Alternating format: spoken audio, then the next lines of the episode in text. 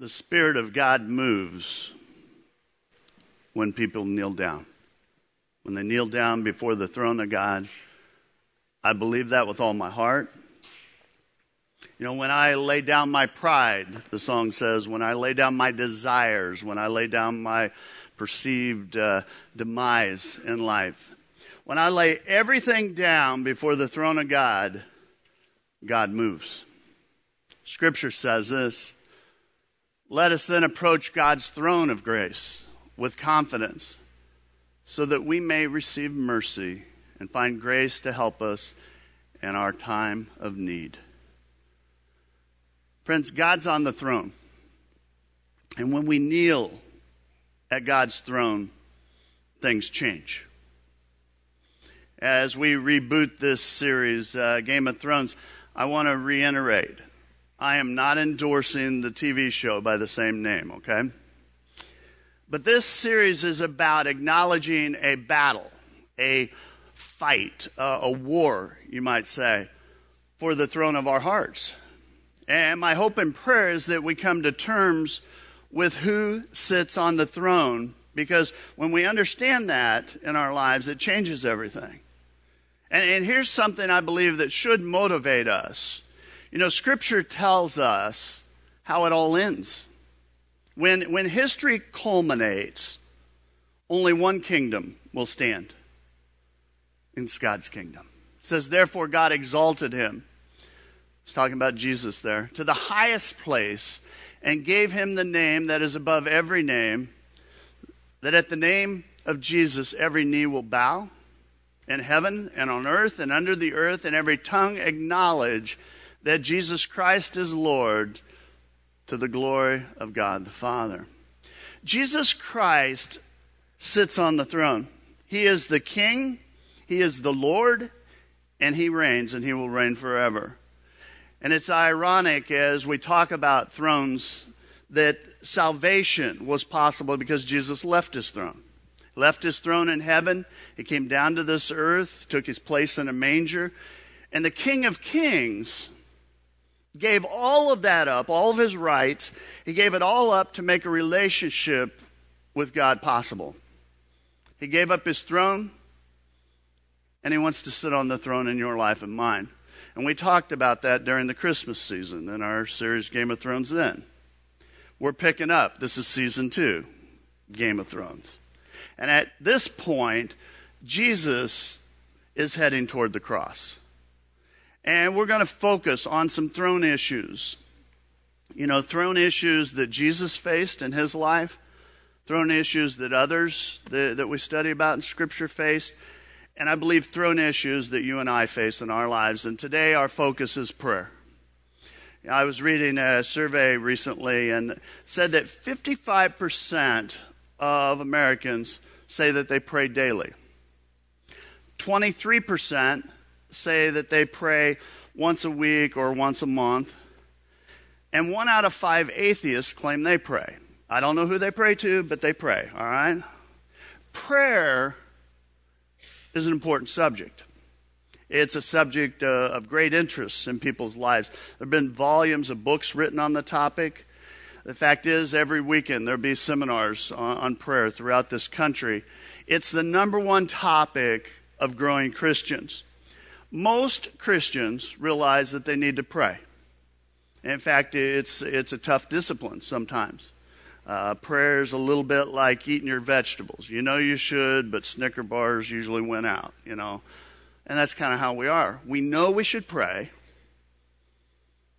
but many times we don't. And when we pray, I don't know if you've found this, but I have found it's a battle of wills sometimes. It's my will versus God's will? You know, am I ready to see things the way that God sees them? Thus, Game of Thrones. You know, my way, my desires, my kingdom, my throne. Or is it God's way, God's desire, God's kingdom, God's throne? You ever feel that tension? Our story today, we're going to find that Jesus battled, Jesus struggled, between his will and God's will. You may find that hard to believe, but it's, it's there in Scripture. You know, a little background on the story that we're going to look at. Jesus had just celebrated Passover with, with the disciples. They had gathered in the upper room.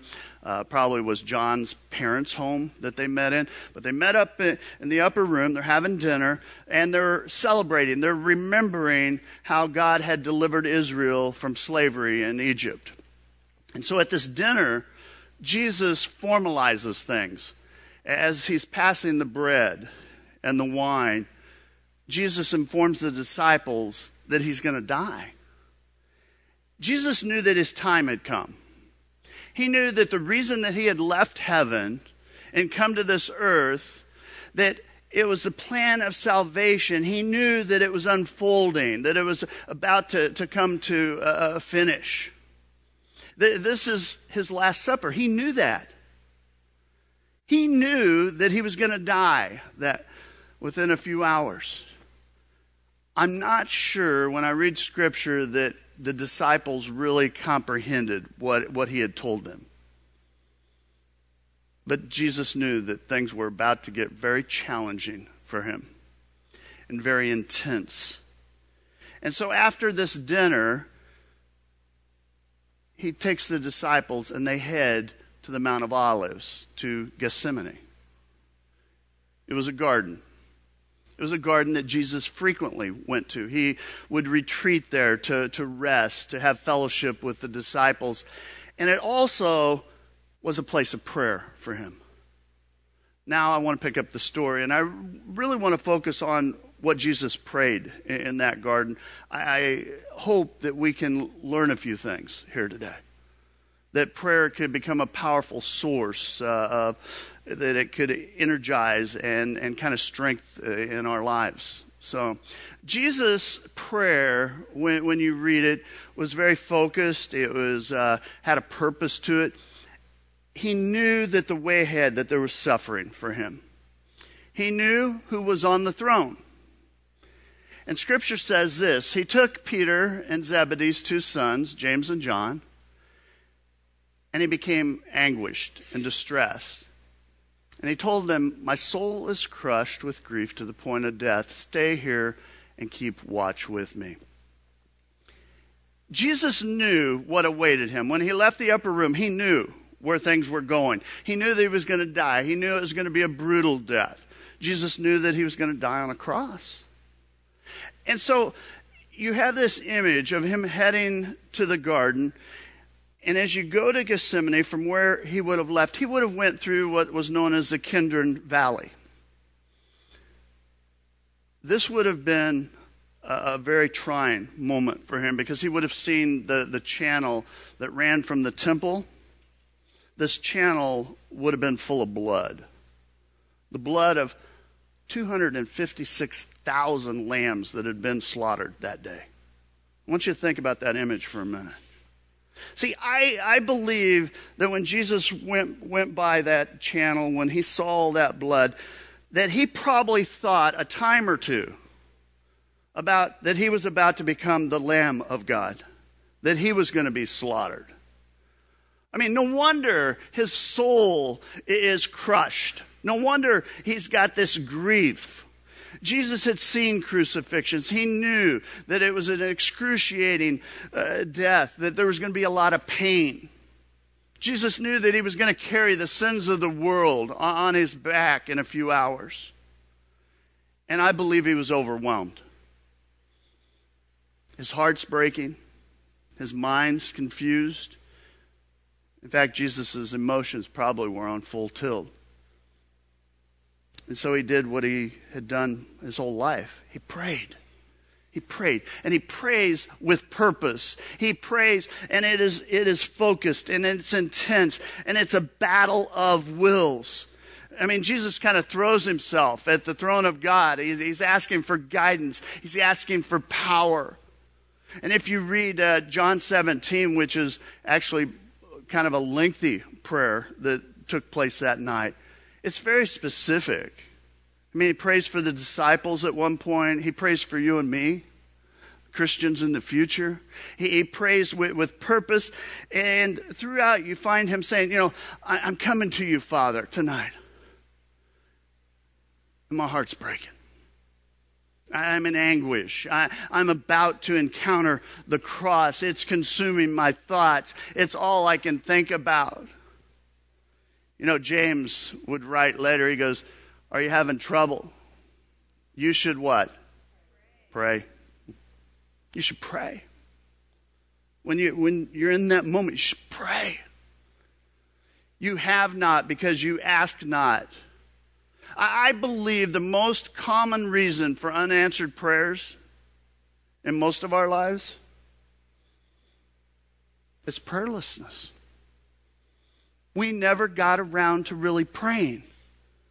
I mean, we were going to pray, maybe even put a list together of the things we're going to pray for, but we never verbalize our prayers. We never really throw ourselves at the throne of God and, and lift those things up. I mean, it's so interesting to me because so many times we go, Why isn't God answering my prayers? Because we haven't prayed. I mean, God's saying, Tell me what it is you want. You know, stop with all the vagueness in your life. Stop with all the generalities in your prayers. Oh, bless me, God. Guide me. Be with me. Forgive me. And I think God wants to go, You want me to forgive your sins? Which ones? Tell them to me. It's not that God doesn't already know. It's not like God sits there with a notepad going, okay, anger. Okay, got it. Got it. What's the other one? Oh, lust. Okay, good. Deception. Got it. Pride. Oh, didn't know that one. Whew. God knows. I mean, here's a prayer I heard not too long ago. God, so far today, I've done all right.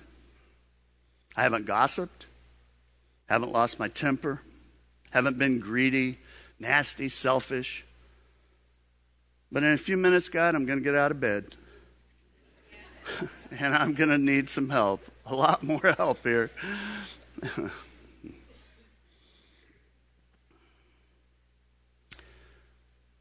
Friends, the reason why God wants us to verbalize it, to tell him what it is, is because, in a way, it's, it's a bit therapeutic, for one.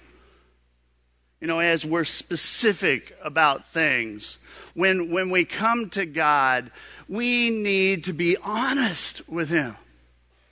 You know, this is the way I'm feeling, God. My heart is hurting because of, I am frustrated because of, I'm confused about which direction to go. I'm scared and to voice it, to be very specific in our prayers. And what I have found, the more I am specific with God and I get into details with God and I'm having that conversation and that prayer with God, my relationship with God gets more intimate. See, Jesus understood that, so he prays a very focused prayer and Jesus, as he's praying, we're going to find he gets more and more pure as he moves forward in his prayer. The motives need to be honest. You got to check on your motives when, when you pray. Absolutely no hidden agendas because God knows. Matthew writes this Jesus is in the garden, he's praying, says, He went a little further and he bowed down with his face to the ground, praying, My Father, if it is possible, let this cup of suffering be taken away from me. I want you to think about that for a minute. Let this cup of suffering be taken from me. Yet I want your will to be done, not mine. And there, there's two things that really jump at me when, I, when I'm reading this prayer uh, of Jesus. Jesus is absolutely honest. He says, if it's possible, let the cup of suffering be taken away from me. If it's possible, don't let this happen. See, Game of Thrones. Jesus did not want to go to the cross. That, that is very evident when you study the scriptures. He didn't want to go. His desire was to find a different way for this to be accomplished. He didn't want to become that sacrifice. And so he's wrestling with it. And Jesus is honest with God about it. And the other thing that you find is Jesus surrenders his will finally. He surrenders it to God. He bows before the throne of God and he says, My desire, my desire, I don't want to go to the cross. I really don't want to do this. This is what I want to avoid this somehow. But God, if it doesn't mesh with what your will is, then I don't want it. God, I want what you want. And so you got this battle. See, I believe our prayers are to be an expression of our desires to God. That it's okay, lay it all out there. Don't be afraid to say what needs to be said. But at the same time, it's coming to God and allowing our, our motives to become pure, allowing God to, to work through us during those prayers. In other words, like you might be a sales rep, all right? And maybe you're praying and you're saying, God, I really want to land that account. But there's a so attached, isn't there? There's always a so attached to all of our prayers. God, let me land that account so so I can live really lavish. So I, I could thumb my nose at the boss or the other people in the office that said I couldn't close that account. See, the so is important. Pure, be pure in our prayers. Own what you need to own. You know, Jesus, his motives are pure. He's honest with God. He comes to God, he says, This is what I'm thinking. I'm thinking I don't want to go to the cross. I'm thinking I want this cup to pass from me, but I'm open to what it is you want, God. See, I think our prayers ought to be like that. God, I really want this job. See, that's honest, isn't it? I, I think it would be a great opportunity, God. I think I could make a little more money. That'd be good. I, I would feel like there was a sense of accomplishment that I'm moving forward, God. But God, I know you know the future. And I really do believe you got the best ideas for me. That you want that best for me. And so, God, if I don't get the job, it's okay. See, that's pure motive there. That's being purified in our prayers. Jesus prays, He says, I don't want to go to the cross.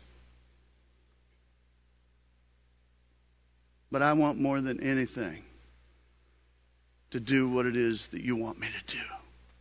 God, whatever it is. Evaluate your motives. Whatever it is you've been praying for, just evaluate it work through it. There are four questions that have helped me a lot in, in my prayer life. Uh, maybe this will help you, maybe it won't, but here they are. Will this bring glory to God? If God answers this prayer, will it bring glory to God? Will this advance the kingdom of God? Will this help other people? Whether they're in my life or people that are, that are a little more distant from me, will it help? Will this help me grow spiritually? And what you find, if you can work through those, you begin to clarify things in your life. By, by looking closely at your requests, what happens is prayer begins to purify you. You know, I ask God regularly to purify my, my prayer life because without it, I get a lot of me, me, me, me, me, me, me, me in my prayers. And I really want my prayers to be in line with what God's will is for my life. And you only get there when you realize who sits on the throne you or God. That's a tough one. Jesus prayed in privacy. This is the only record in Scripture of Jesus going to Gethsemane. It's the only time it's recorded is when right before he's going to go to the cross. You, you read the account. I mean, there's several accounts in various uh, parts of the gospel, but Luke's account of this story it says, "And he came out and proceeded, as was his custom." See, he did this often, apparently, to the Mount of Olives, and the disciples followed him. Apparently, he went to the Mount of Olives often. The fact is, it's an indication that Jesus made that a habit in his life. In fact, Judas, who had betrayed Jesus and agreed to uh, lead the religious leaders to arrest Jesus that night, they wanted to find Jesus away from the crowd. And scripture hints at the fact that Judas first led the soldiers to the upper room because that's where he had, he had left the supper early, you remember. And he went and found, and he, he assumed that's where Jesus would be. But when he got there, Jesus wasn't there. Well, now where's he going to look? Well, he didn't have to think very long about it. Where's Jesus going to go? This is a tough time. Oh, I know he's going to the place of prayer, Gethsemane. And so he heads there. See, you can pray anywhere. But I believe it is very helpful, especially during those tough things that, that, that we battle, to have a place of prayer that's private, a place where you're not interrupted. You know, to have that place in your life where you kind of make a covenant with God. And you say, God, I'm going to meet you here every day. This is our spot. This is where we're going to talk. This is where I'm just going to kind of throw it all out to you and let you know what's going on here. Somewhere that you can go to meditate. And meditating just means listening to God, focusing on God, and prayer to just lift up those things to God. You know, sometimes I meet God, sounds kind of weird, but I get in my hot tub. And it's just me and God. There's no telephone. People don't interrupt me. And it's a good place to have those conversations with God. Sometimes it's in my office. You know, I talk to God, it re energizes me in my life. Some of you are feeling run down today. Some of you are feeling like you got a lot of pressure in your life. Some of you are overwhelmed. Find a private place and pray and just go to God and say what needs to be said. Luke writes, he says, and he withdrew from them. He's talking about Peter, James, and John. He pulls away from them there, about a stone's throw. And he kneels down and began to pray. Now, I have no idea how far they could throw a stone. But Jesus got that far away from his best friends in the world. You know, he, he needed some space. Jesus wanted to be alone.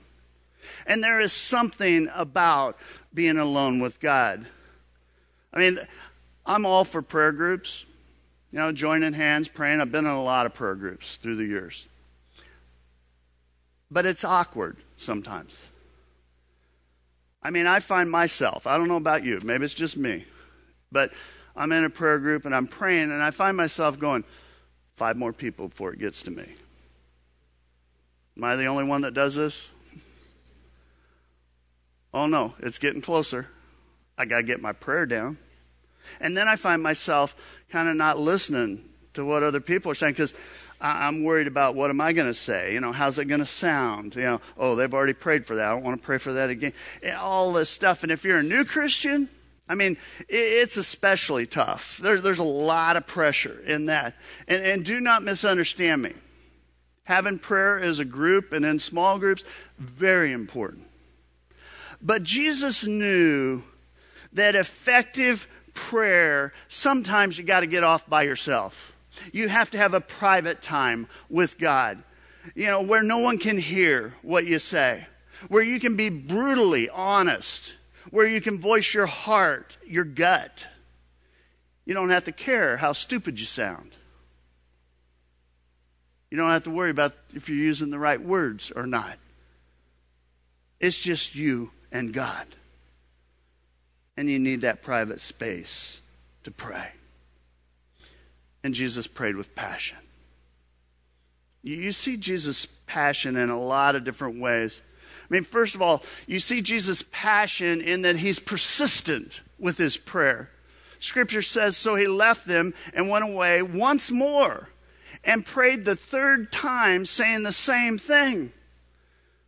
Jesus goes to God three different times with the same thing within just a few hours. You know, let this cup pass from me. I don't want to go to the cross, but not my will, your will, God. It's one or two in the morning. He's been praying for about three hours. Jesus prays and he prays with passion. He's invested in this prayer. He's voicing it over and over and over again. And I think sometimes our prayers just lack passion. Well, God, this is really heavy on my heart, and so I'm going to bring it to you, and then I'm just trust you'll get with it. That was pretty passionate, wasn't it? Do you know what God's word instructs us to do? Jesus taught about it, the Sermon on the Mount. And he says, pray persistently. Keep on praying. Keep on asking. Keep on seeking. Keep on knocking. Beat the door down. Be persistent. I mean, if it's really on your heart, you should be persistent in it. You should have some passion about it. There's got to be another way, God. There's got to be another way. I do not want to go to the cross. I don't want to do this, but not my will, but your will be done. You, you see it in the passion, you see it in his anguish. Scripture says this is, says, and being in agony, he was praying very fervently, and his sweat became like drops of blood falling to the falling upon the ground. That scripture, it could mean that he was just sweating a lot. You know, large drops of blood look like, or large drops of sweat that looked like blood. Or it could have been hematidrosis, which is um, a medical term that means that his sweat mingled with his blood. And so he's literally dripping blood through the pores of his skin. And they, we know that happens in extreme anguish. When, when somebody's under a lot of pressure and strain. This was an extreme situation. So it's quite possible that Jesus was literally sweating blood. Most of us are not going to face something that extreme. I mean, we're not going to face going to a cross. But Jesus did. And it was intense. And so you see that with his, you see his passion, and then you see him just kneeling before the throne. Scripture says that his posture, I mean, it kind of focuses in on that. It says that he knelt down. He knelt down. Matthew says that he fell on his face. And some have said, oh, that's a contradiction. No, it's not. You, you, you got to remember, he prayed for three hours straight he probably changed positions a lot. He didn't get comfortable. He, he got uncomfortable before the throne of God. And so Jesus got on his face and he kneeled down and just switched it up because he kept saying, God, just, just listen to me. You know, Daniel, Daniel prayed on his knees three times a day. Moses, Moses, uh, throughout scripture, he lifts his hands. He stands and lifts his hands and prays. We're told in Scripture that uh, Paul, Paul would kneel on the sand where it hurt so that he'd stay focused in prayer. How do you pray?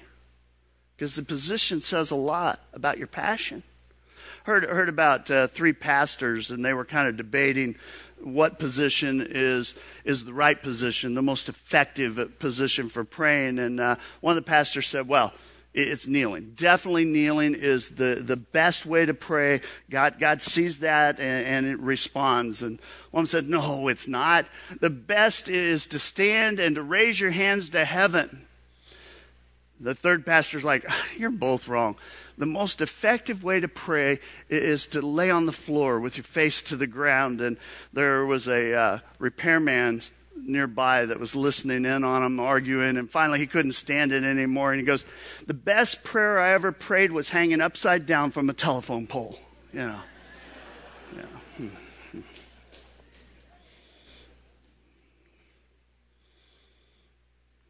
there's no correct way to pray. But I want you to hear this.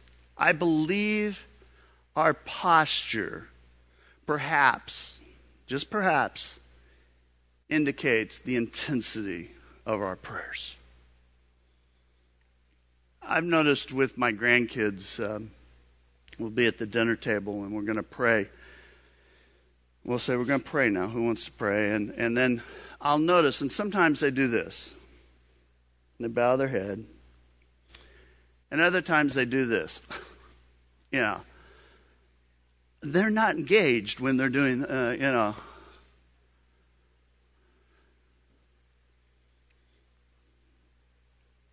I wonder how many of our prayers are versus and engaged. See, our, our posture. I want you to think about this. The posture you take when you go before the throne of God. What's it saying? Does it say, I fully understand I am in the presence of a holy God?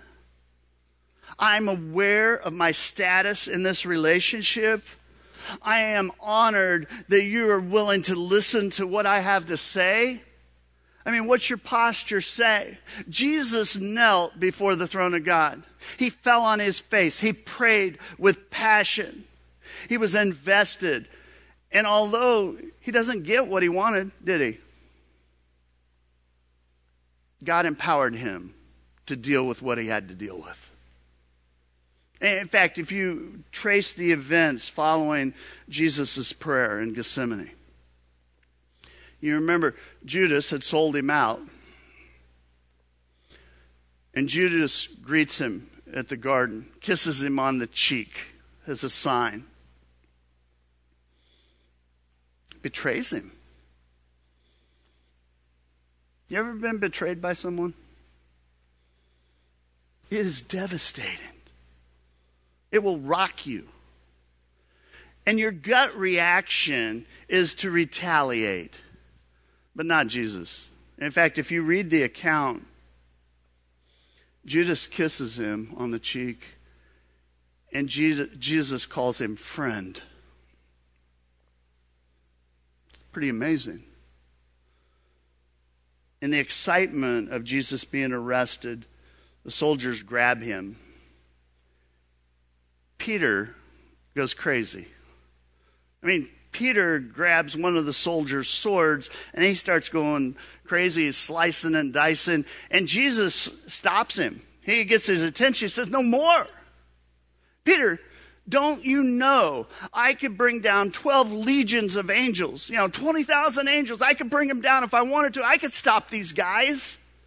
Chill out. Let it go. Now, that's a loose translation, but that's pretty close. And scripture says that Jesus was arrested and all the disciples scattered. They desert him. They fled. They hid. Talk about pressure.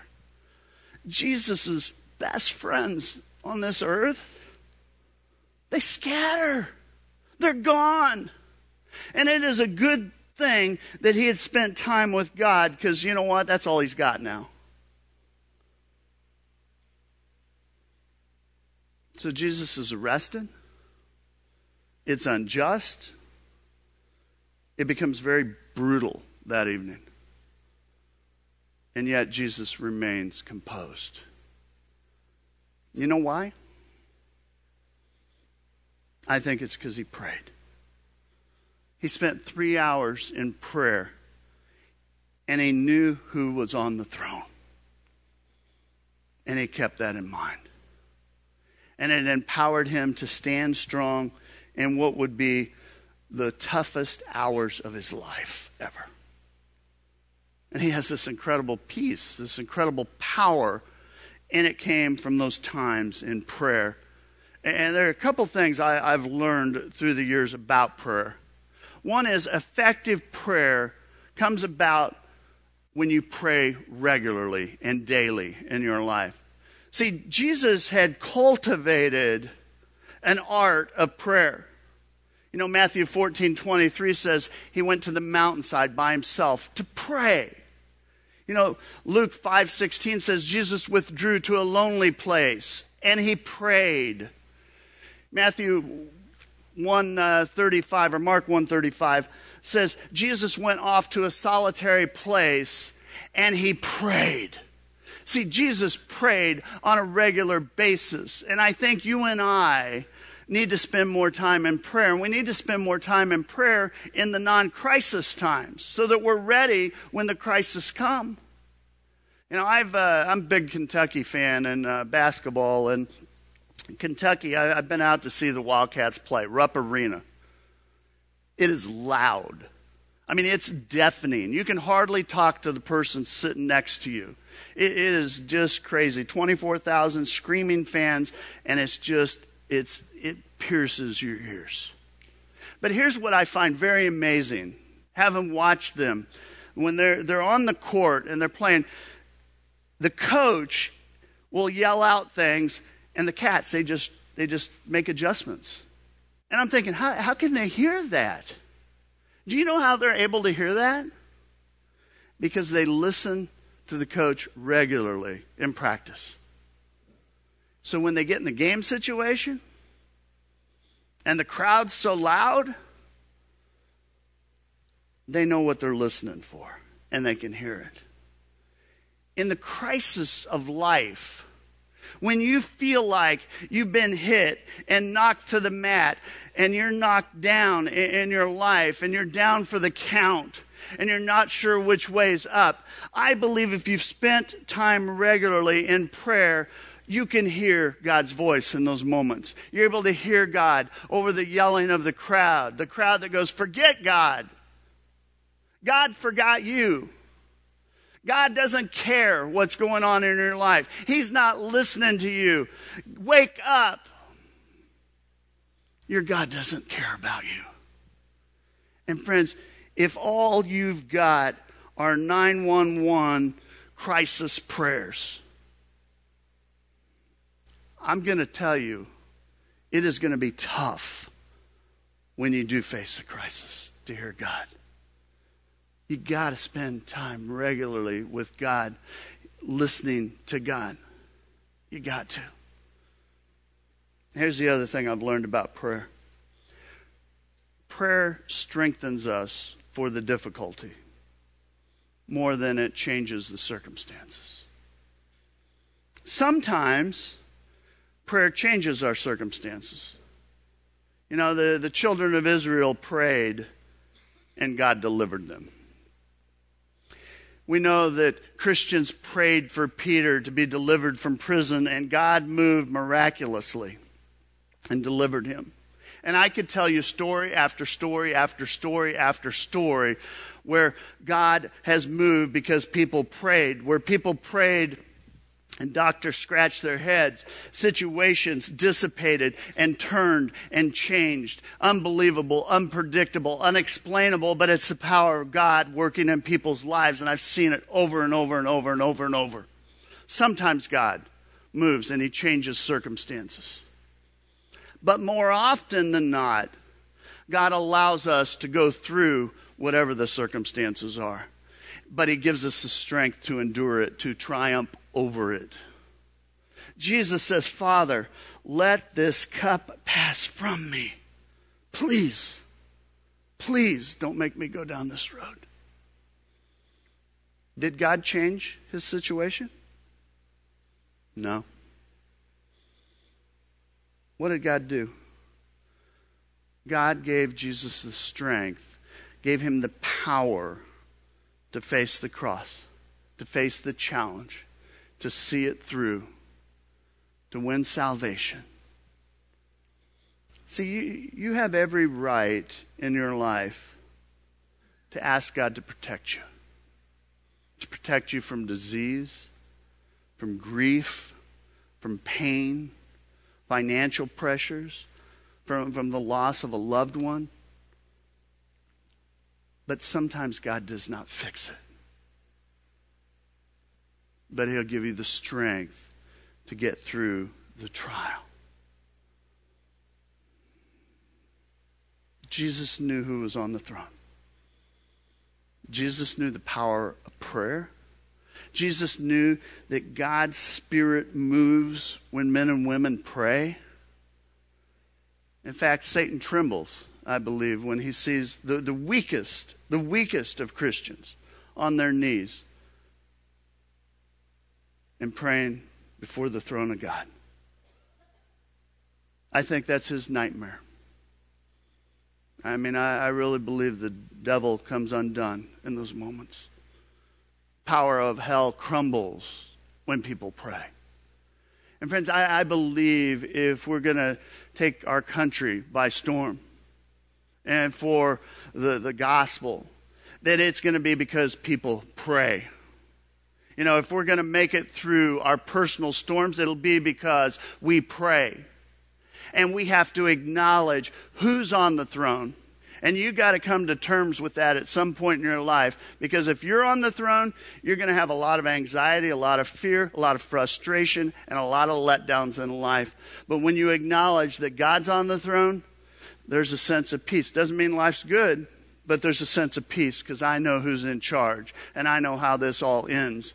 And friends, we got to pray. We got to pray. We need to be a church that prays. Scripture says this we're going to close with this. Let us keep our eyes fixed on Jesus, on whom our faith depends from beginning to end. He did not give up because of the cross. On the contrary, because of the joy that was awaiting him, he thought nothing of the disgrace of dying on the cross. And he is now seated at the right side of God's throne. He's on the throne. We're going to end things a little different this morning. I'm guessing there are a lot of you that have been asking God to move some way in your life. You got you're facing a, a challenge, uh, maybe uh, something at work, maybe something with a loved one, maybe it's a health issue or whatever. But I'm going to ask you to stand where you're at. I want to pray for you. And uh, then we're just going to close in an attitude of prayer. I'd ask you to kind of, if you're heading out, to just quietly go out. We'll have prayer teams down front to pray with you. And um, let, us do what God calls us to do. So if you got something you, you want prayer for this morning, you've been praying about it, I just want you to stand where you're at.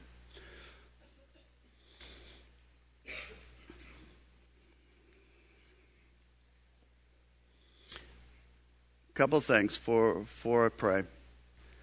That thing, whatever it is, that, that brought you to your feet, I want to challenge you through this series to commit yourself to say, you know what? I am going to pray for this every day. And to pray for it in the morning, in the afternoon, and in the evening. Same prayer, doesn't matter. God, help us with this and, and whatever it is and just lay it out and figure out three or four sentences that you can say over and over and over again and say, God, this is what I got going on, this is what I want, and this is how I desire you, you to move. But not my will, but your will in my life. And here's what I want to want to challenge you with because I believe when you lay it out before God, one of, one of a couple things will transpire. God will move and you'll celebrate, or God will bring you to a place and you know you got to go through and He'll give you the power and the strength to see it through.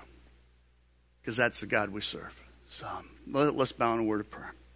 Our holy God, God, you see those that stand before you this morning. And God, I know that um,